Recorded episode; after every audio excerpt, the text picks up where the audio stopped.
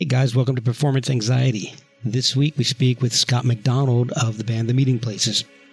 We talk about how he gets his unique shoegazy guitar sound. We also talk about some musical influences, and we find out how a quartet of guitarists became an actual band with drums and bass and a singer and everything. Give him a follow at @the_meeting_places on Instagram, @meetingplaces on Twitter, and The Meeting Places on Facebook. Look for the new EP really soon at themeetingplaces.bandcamp.com. Follow us at PerformanceANX on Twitter and Instagram, Performance Anxiety on Facebook. Please rate and review us on all platforms. It really helps us out. And while you're at it, you can pick up some merch like shirts, phone cases, or shower curtains at performanceanx.threadless.com. Give this one a listen. It's Scott McDonald of The Meeting Places.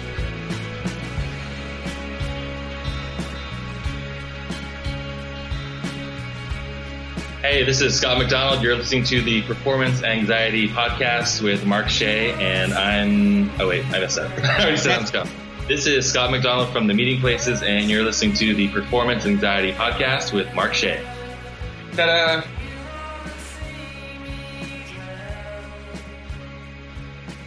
And I'm out in D.C., but okay. I'm not really...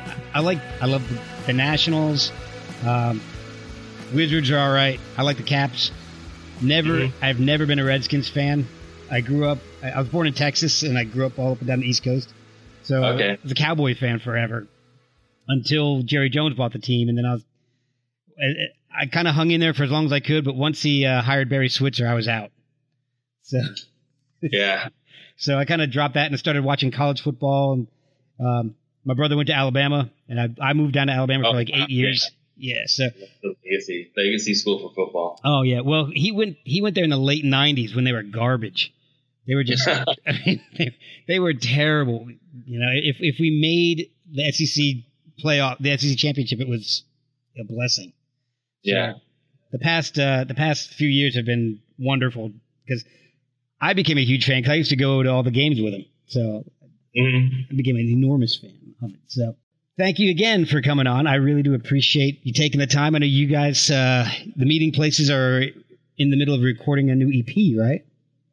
Yeah, we just finished mixing, and so we'll be mastering it the middle of this week, and then hopefully that'll be it. I mean, mastering is usually the easiest. Like, you're at the finish line, and everything already sounds good, so there's nothing else that needs to be done, but it all sounds really, really good, so it should be wrapped up this week, and then from there, we'll just have to decide on when we're actually going to be releasing it. And then there's possibility of having a label, do some vinyl, and oh wow, sort of getting, I mean, we have an idea of what we want to do and how we sort of want to push it out there. I mean, just a simple way is like, you know, maybe having it on Bandcamp and then just pushing it out through the normal channels. And like, we all have friends who are in bands or work in like, I know people just from different publications from over the years, but I don't know. We'll see what happens. Yeah, just don't use Pledge Music. Yeah, we're just putting it out there and just hoping people really like it. It's been a long time since we've released something, so we're totally excited. Yeah, that's one of the things I wanted to ask you about. Your first album came out in 2003. Find yourself along the way.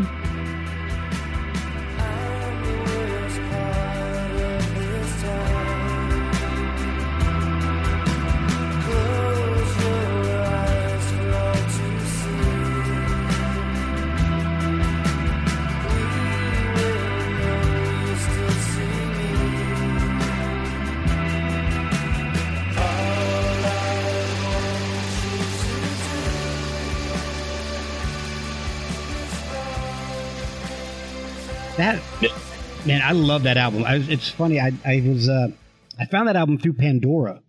Oh, that's funny. That happens we get that quite a bit. Like, people find out about us through, you know, we're just attached to some sort of channel on like a streaming station. Yeah. One of my favorite bands of all time is The Verve. Oh yeah. And we're all huge Verve fans. Oh, so yeah. So I put The Verve in as a channel on Pandora, and you guys came up, Shoreline Dream came up, The Shore came up, a whole bunch of other bands. And I was, these guys are really good. So I picked up the album, and I loved it because it's just got this shoegazy quality that you just didn't hear much anymore. Yeah. Until I started going through Pandora, and then I realized there's a new crop of bands doing shoegaze style stuff. Mm-hmm. And then you guys came out with your second album, 4 years later? Yeah. Number of Days? That's right. Now, that album went a little heavier. There's the guitars are not as just... It's kind of a different sound. Yeah. Yeah. It's something we tried, and I don't think it's something that we all would agree on in the band, that we look back and think like, oh, this is like super... great, amazing. Like I think we could have gone back and done things a little bit differently, but at the same time, like you have to try. If you have like a gut feeling, you're like, maybe I don't want to have a completely like massive atmospheric, washed out, noisy guitar on every single track. Let's try doing things differently and put songs together differently. And we tried it, and yeah. So you guys, as a whole, you guys weren't really happy with the results then, I guess. No. Man, I thought it was a neat progression, to be honest with you, because it was... Some of it I really like. I think still holds up well. Like I really like Love Like the Movies. Like I love that song. I love playing that song live. We don't get the same kind of attention we do for the first record. Like people from different countries, they will email us and send us messages like, oh, I love your first album. And nobody mentions the second album ever. Really? Oh, my gosh. I like the second album. In fact, there's a song I think that's called... Quiet Appreciation, maybe, that people have. I don't know. Well, maybe they don't know about it. I don't know. Let's try to think positive. But if you have a song, Sink Into Stone...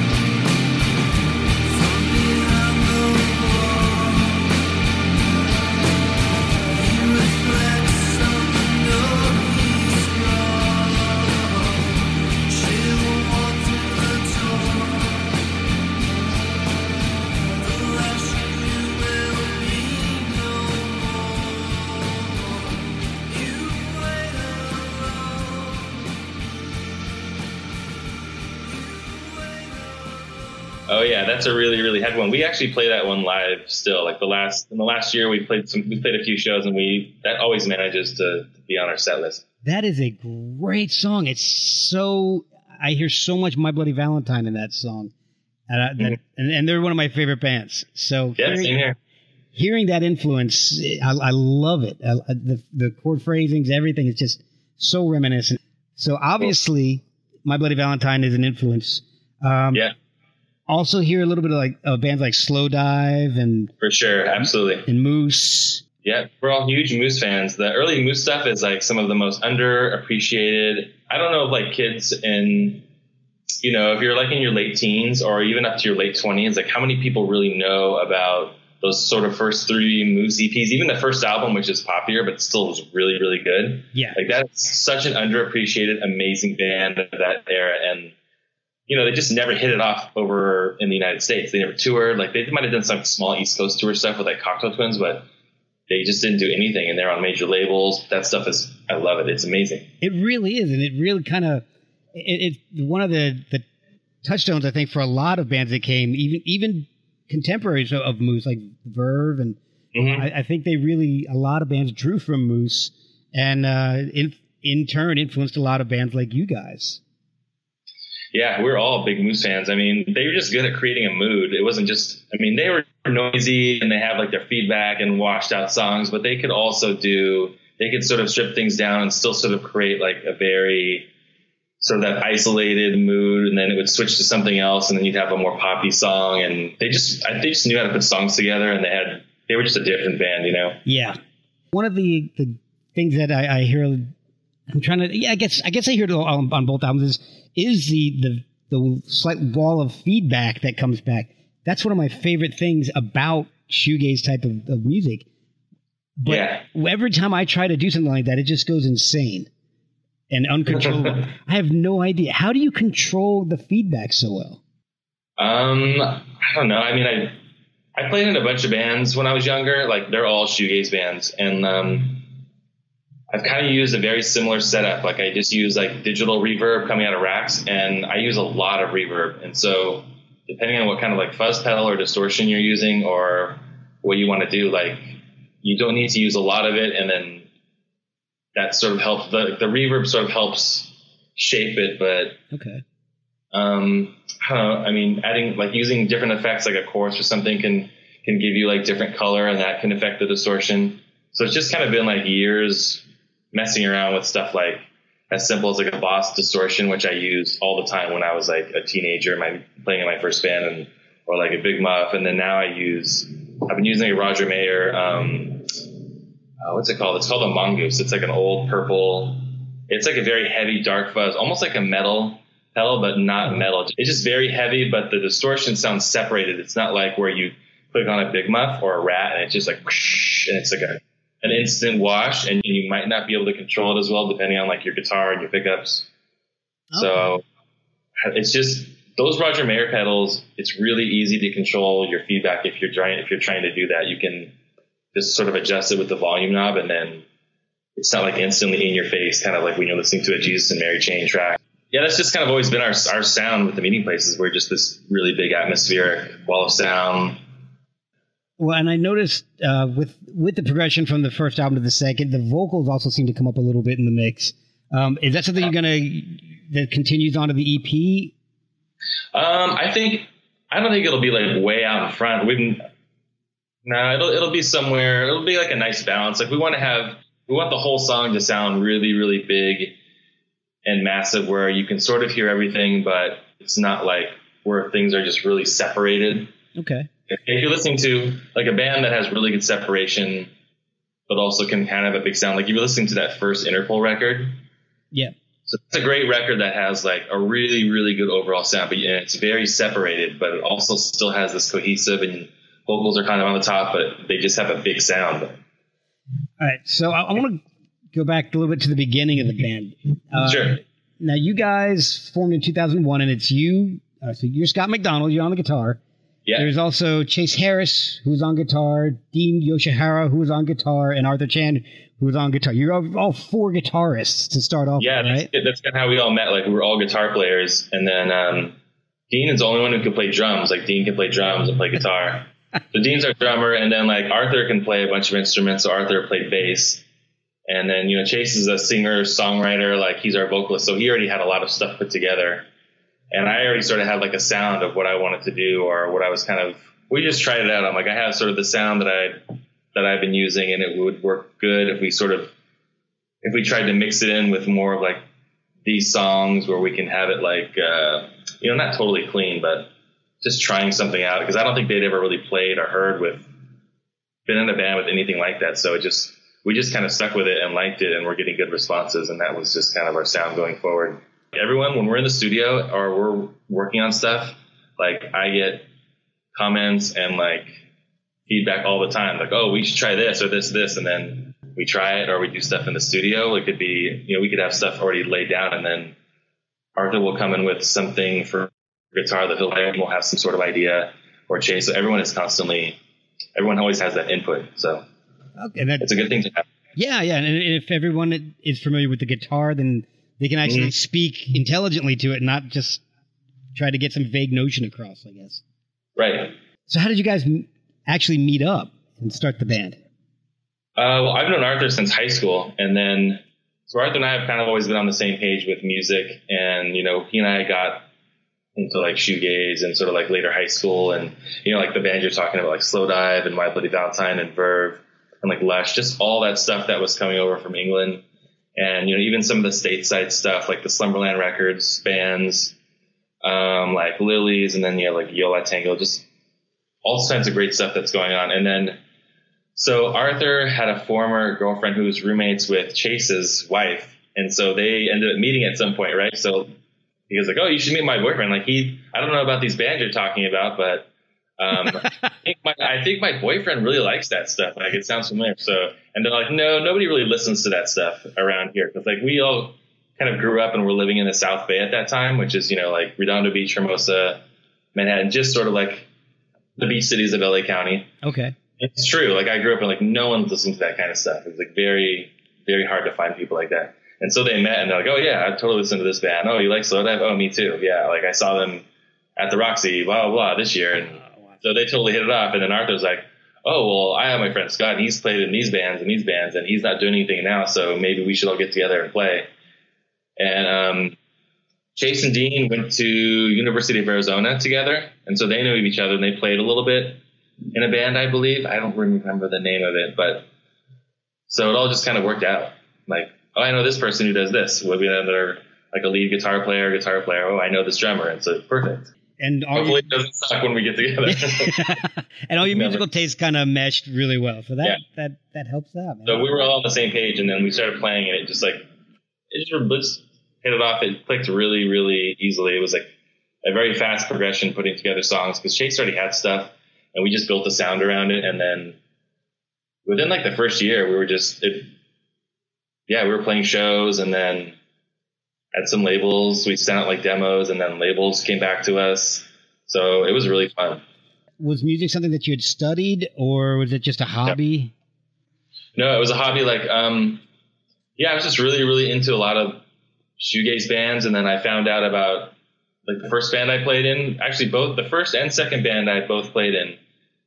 Like, I found out about them because I was fans of them, and I would end up writing them, because this is like pre-internet. So this is like, and so I would write them, and then I'd correspond. I'd go to their shows, and then I ended up joining these bands. Oh, wow. That's crazy. That's awesome. I know. I was like, oh, whoa, this is like heavy, but this is going to be really, really fun and interesting. So it was like, getting to learn and play with like the people that you admire the most. So that was really, I was very, very, very lucky and fortunate. Is that how you ended up playing with Brad Laner? Yeah, that too. Like that was like a total random thing where I just moved back from Arizona. I was playing in this band, Allison's Halo, for a little bit.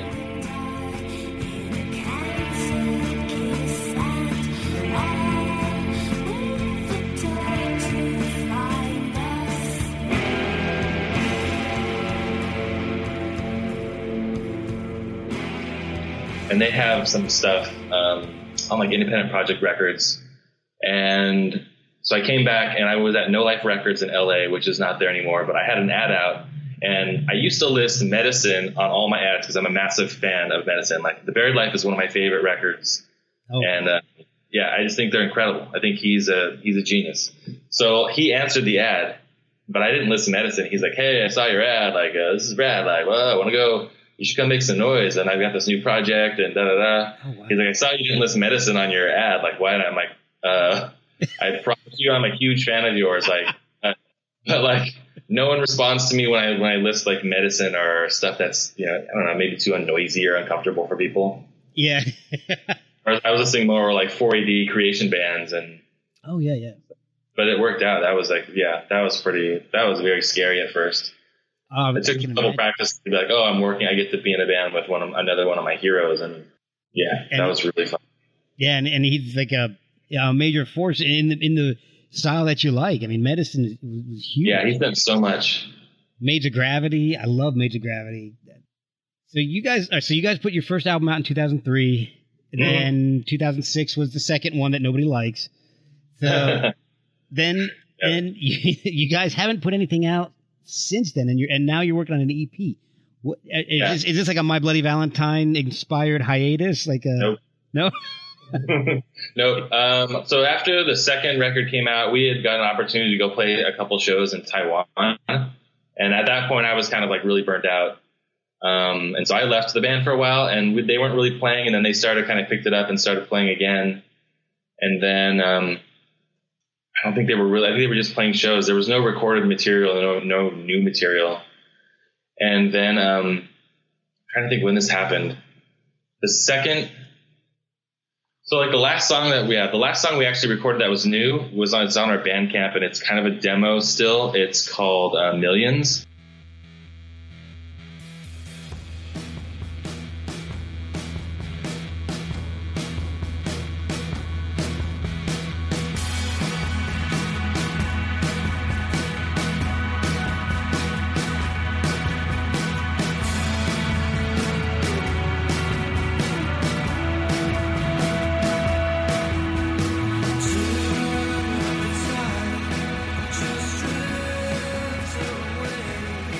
So that was like the last thing we recorded that hasn't been like officially released. Okay. That's something that still could possibly be released.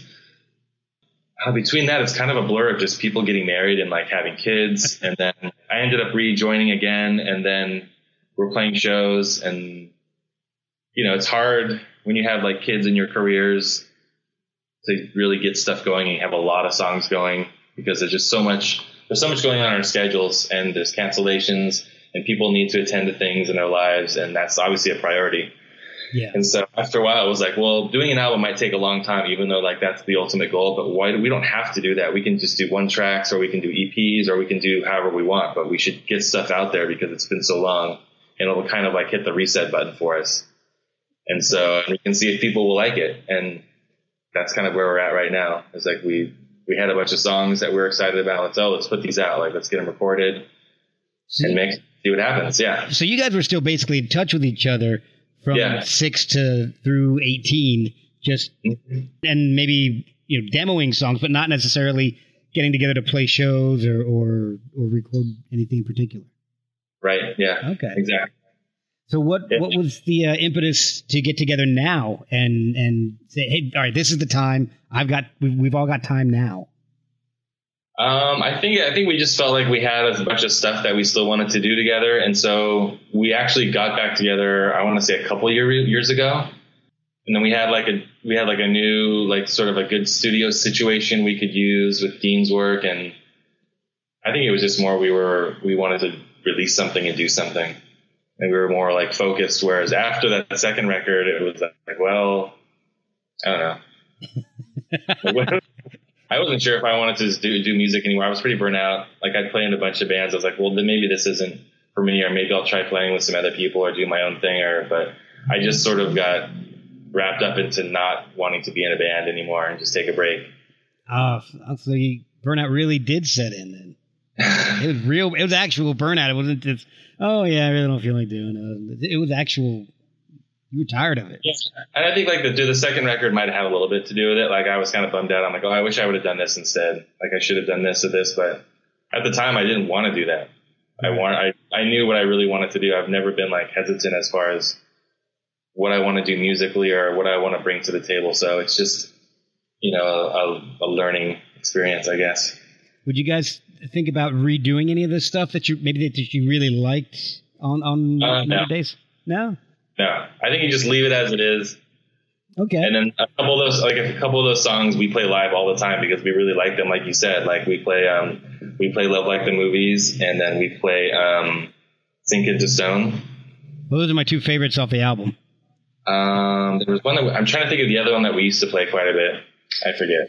Well, I know you've got on that second album, like you said, it's there were some departures. Like you have some keyboards and some female background vocals on it, like on Until It's Gone, and so is that something that's just done and over with? That was an experiment, or is it you're going to be more of additional musicians and on the EP? EP, there's no additional musicians. It's really, I would say it's pretty straightforward. It sounds like what we sound like live. It's closer to the first record. It's just sort of a more evolved version of us. It just sounds, I just think it's a better version of the first record. Oh, wow. It's really massive. If you like that sort of, it just sounds like what we sound like, just sort of capturing that sort of chaos when we play live or we're rehearsing. It's just this, you know, it's like really atmospheric and there's a ton of reverb, and then we hit pedals and it gets noisy and there's vocal melodies and there's like big, you know, sort of the soaring lead. And it's just basically what we do. We didn't really overthink anything. I mean, we're not opposed to bringing in or, you know, trying piano or any sort of overdubs like that, like we did with Numbered Days. But for this, we just knew what we wanted to do and get it done quickly without really, really rushing it. So we always think about those things. Like those things always come up in conversations. Yeah. How long is the EP going to be? 5, 6 songs? Like four songs. Oh, awesome. Good. A good true EP. Yeah. I was like, these guys, we've got this EP coming out and it's like 7 or 8 songs. That's an album. Yeah. I mean, come on. I think technically, I don't know if 7 songs is an album, but I know that 8 songs is definitely an album. It's gotta be. Yeah. I don't care if it's a different version of a song. It's an album. Just say it's an album. I'd like to go more into the gear. Has the gear that you've used over the years changed a whole lot? I know I was speaking with Kelly Scott from Failure recently. And oh, cool. Yeah. I'm a huge Failure fan. And Ken and Greg from the band, the guitarist and bassist, recently got rid of a lot of their gear because the company that they were using did a whole bunch of updates, and they could put their sounds into a board or something, instead of having all these different racks and stuff. They would actually be able to do it all in one unit. So they got rid of a bunch of their stuff, and they were able to expand their sound and all. Has your gear changed a whole lot recently, or actually throughout the years, with the advent of emulators and things like that? No, as far as like the live stuff, like the sounds we record, like me personally, I've used sort of the same sort of digital reverb rack like since day one. Like I've used an Alesis Quadraverb forever. I love that. I've got one of those. And so like the first band I played in, my buddy Jerry, he had all these crazy, just amazing programs. And he was like, oh, like I want you to use something like this and this for these songs. And so he sort of like gave me the tutorial and was like, this is what you need, to play in this band, and this will give you more reverb. And it was like a very, like at that time there were reverb pedals, but they were all very, very weak, and there was no richness or really good decay. They would all feed back really quickly. Like they were just pointless to me. And so like the Alesis was like having someone who's like, here, use something like this, and this is how we do our sound. And then over the years, I just would tweak it. And then in certain bands, I would still use it, but I would use like, much less reverb in a band, like I say, Brad Laner. And even with Allison's Halo, like we were more, it was like less of that really like long, expansive sort of decay and more like shorter reverbs and lots of maybe more delay. But I've used it forever. Like I always have like a backup. And like, as far as fuzz pedals, like I've tried a bunch of different over the years. I've used different pedals. Chase has a ton of pedals. He's always trying new things and messing around with different amps. That's pretty much it. Like there's no real, like I've used almost like an identical setup like throughout my entire life. Oh, wow. Well, I've been using Mongoose for, when did I start using that? I started using it on the second record, and I've had it since then. Oh, and I still use it. And then I don't really use pedals. Like I have a tuner, and sometimes I'll use an EQ pedal. That's pretty much it. It's more just like I'm playing lots of reverb, and it's either distorted or it's not. Okay. It works because I love this sound, and it's in fact it's kind of limiting in a way, but at the same time, once I start doing it, I'm like, well, I haven't really thought of something else I wanted to hear differently. I mean, there's different things I think you can do. Like I've tried going the pedal route, and I didn't really like that at all. No, it just wasn't that for me. Well, I don't play professionally. I just play in my front room here and on. It took me forever to figure out that Nick McCabe used an Alesis Quadraverb. And I went and I found one on eBay, and I bought it. And I keep it on like two settings just because it gets that sound off their first album, A Storm in Heaven. And it's incredible. And I've got one distortion pedal, and I've got a wah wah and my Alesis, and that's about it. Mm-hmm. So I have my Proco Rat, and that gets my nasty distortion in if I want to just go straight distortion. But the only people who end up getting to hear it are my kids and my wife. So, but now as far as guitars, I know with shoegaze bands, it's always the guitars are always big. Everybody wants the Jazzmaster, or something like that. What kind of guitar do you use? Yeah, I've been using mostly Fender Jazzmasters the last, I would say, 10, 15 years. In the past, I've had a Jaguar, and I had a Rickenbacker for a while, which sound great, but they don't really have the punch that Fenders do. It's like you have to add, I had to like buy an EQ pedal to sort of give it this sort of match levels with everybody else. Or if I wanted to switch from a Jazzmaster between songs, if I had a different tuning or something, and if I plugged in my Rickenbacker after playing a Jazzmaster, I'd have a specific, setting. Like the EQ pedal, I had it designed just so it will keep me at that same level, because it just doesn't have the punch that, say, like a Gibson or a Fender does. Ah, okay. So there really is something to the type of guitar you're using for this type of music. Yeah, absolutely. The most important thing, like what kind of guitar you're going to use, what kind of pickups are you using, kind of all starts there, and then your effects are sort of like the secondary thing of what do you have in mind, like what kind of sound do you want, and how do you do it, and Yeah. So the EP that you're working on now, are you guys self-producing that, or is that produced by... Okay, because you guys did work with Aaron Espinoza in the past, who produced Elliott Smith and the Breeders, I think?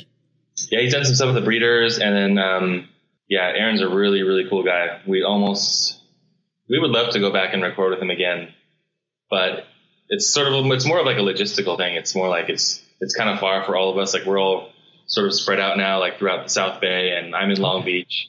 Arthur's in Malibu. Dean is close to me. He's in like Westminster, which is just, east of me, but we'll see. Yeah. Aaron is a guy.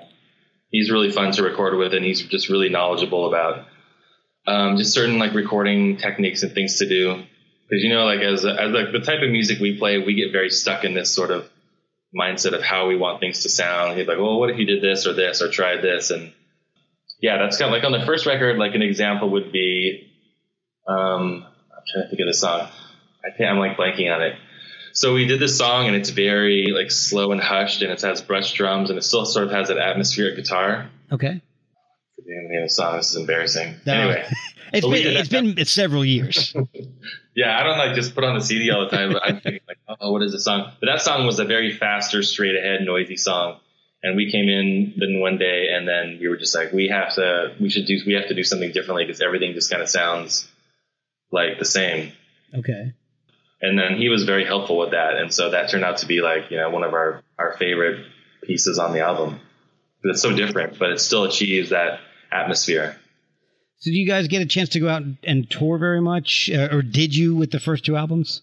No, when we started doing this, we were already like sort of well into our career, so it wasn't really like feasible, and we weren't really that interested in touring.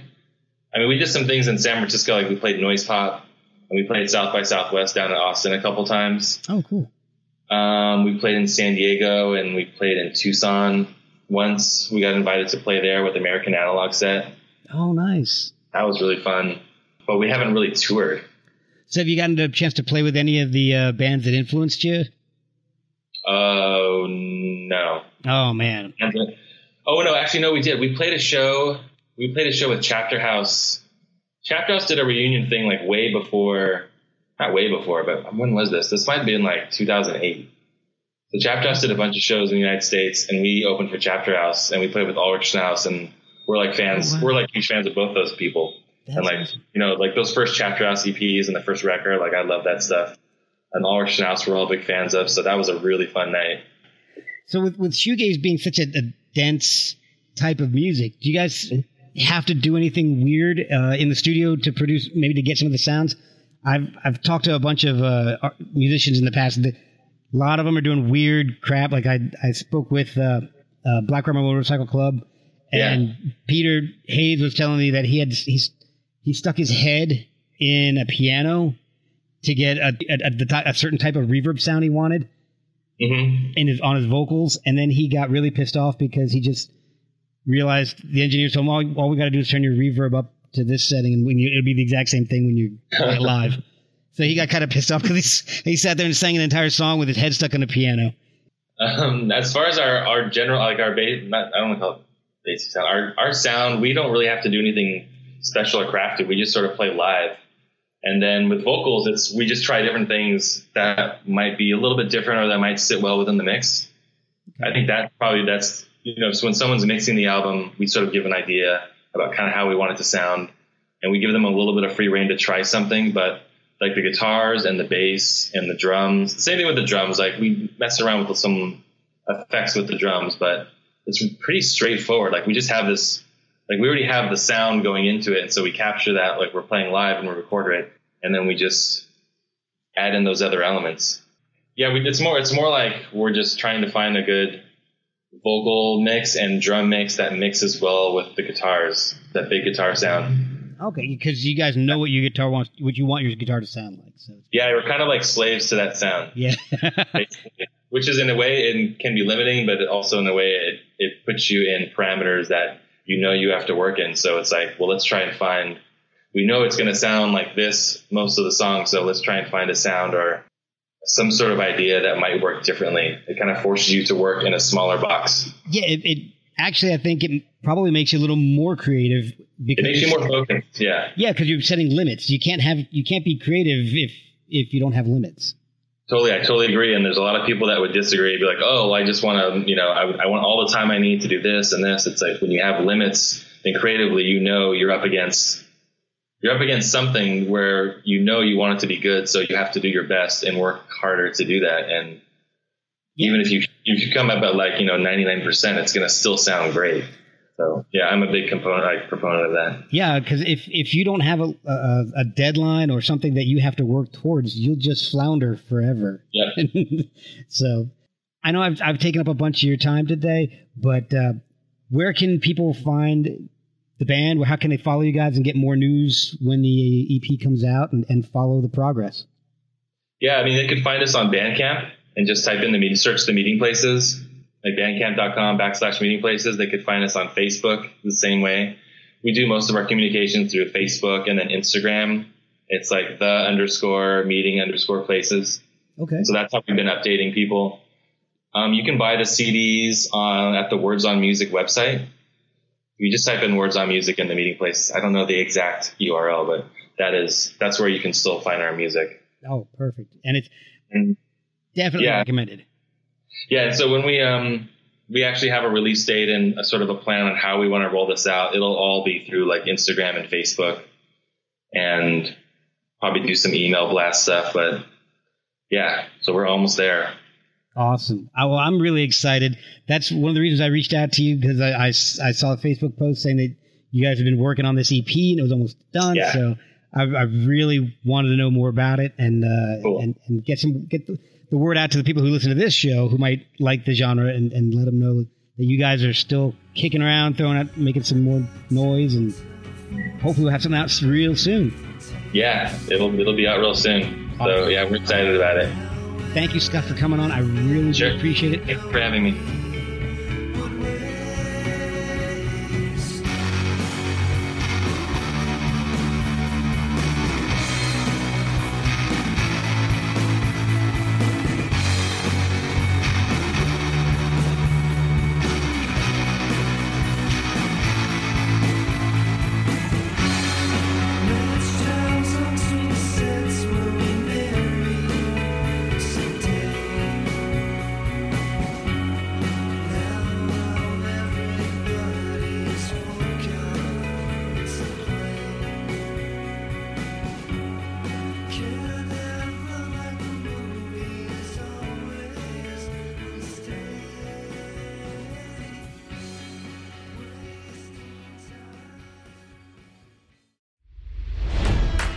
It's NFL draft season, and that means it's time to start thinking about fantasy football. FantasyPoints.com features industry-leading experts and prognosticators using proprietary hand-charted data to help you score more fantasy points. FantasyPoints.com is the place to go for whatever kind of fantasy football you play. Whether you play fantasy football, daily fantasy sports, or do a little bit of everything, Fantasy Points has the meticulously researched content to guide you to victory. And why wait for the fall? Fantasy Points also covers the new spring football league, the UFL. Join the guru, John Hansen, Scott Barrett, Joe Dolan, and other massive names in the fantasy football universe with an exclusive offer. Use code Pantheon for 15% off any Fantasy Points package, including the all-in package, with access to every article, tool, and data nugget that Fantasy Points has to offer. That's FantasyPoints.com and code Pantheon for 15% off at Fantasy Points. FantasyPoints.com. Code Pantheon. Score more fantasy points.